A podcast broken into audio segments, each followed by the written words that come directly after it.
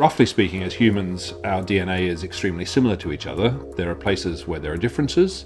Some of those have consequences. They might make people taller or shorter or change their eye colours. Or in some cases, some of those changes in our DNA code make people more likely to get, say, heart disease or, or maybe one of the cancers.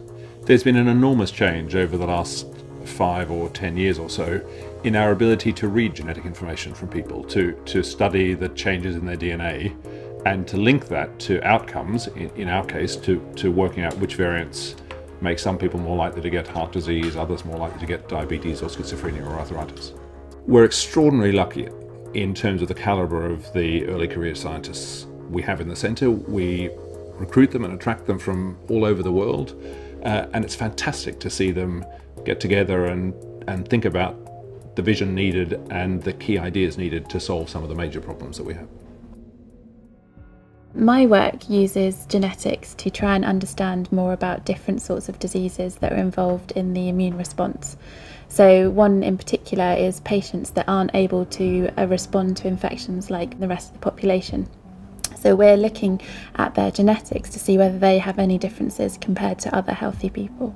We take blood from both patients and healthy individuals, and we use this blood in order to extract the DNA to then use for sequencing we're comparing technologies like the, the ones that were used for the whole human genome project, which took about 10 years, $3 billion, and three continents worth of labs.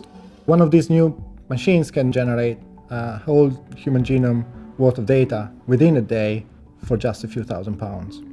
It's a very powerful technology and it's, it's allowing us to open a lot of doors and ask many more questions than necessarily giving answers. Some of the things that we look at are extremely subtle.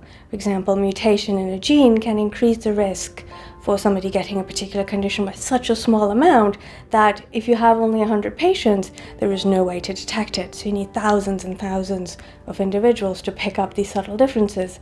And no one organization will generally have the resources to achieve that kind of scale. So now we, for example, for schizophrenia, the community as a whole, I think, has hundreds of thousands of samples and uh, patients to look at. So that really increases the power to make, uh, to make inroads in these areas.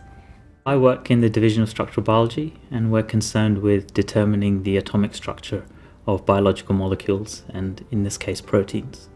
Determining the structure of, of these molecules allows us to understand their function and structure and function are um, fundamentally related. So being able to see them in exquisite detail um, allows us to understand their shape, understand how they might fit and bind to other molecules, and how they might perform uh, the functions they perform in cells and in viruses, for example. The genetics of cancer is extremely important in helping to determine what drugs are going to be effective and how we can help prevent or predict a patient's response to those drugs.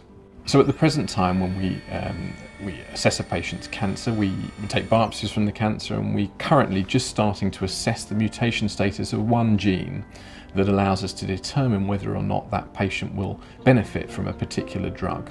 Now we're doing this on a very limited scale with, with just one gene at the present time, but I hope that in the future we'll be able to look at every mutation that a patient has and determine which treatments are going to work best for an individual patient.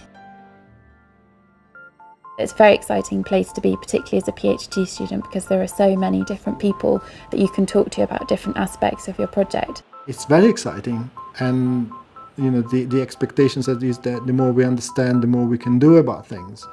Um, so the fact that we cannot intervene on some mutations now doesn't mean that we won't be able to do it in uh, in 10 years' time. The brilliant thing is people come from a variety of different backgrounds, from a variety of different places around the world, so it makes for a very stimulating atmosphere, and uh, yeah, it's a great place to work.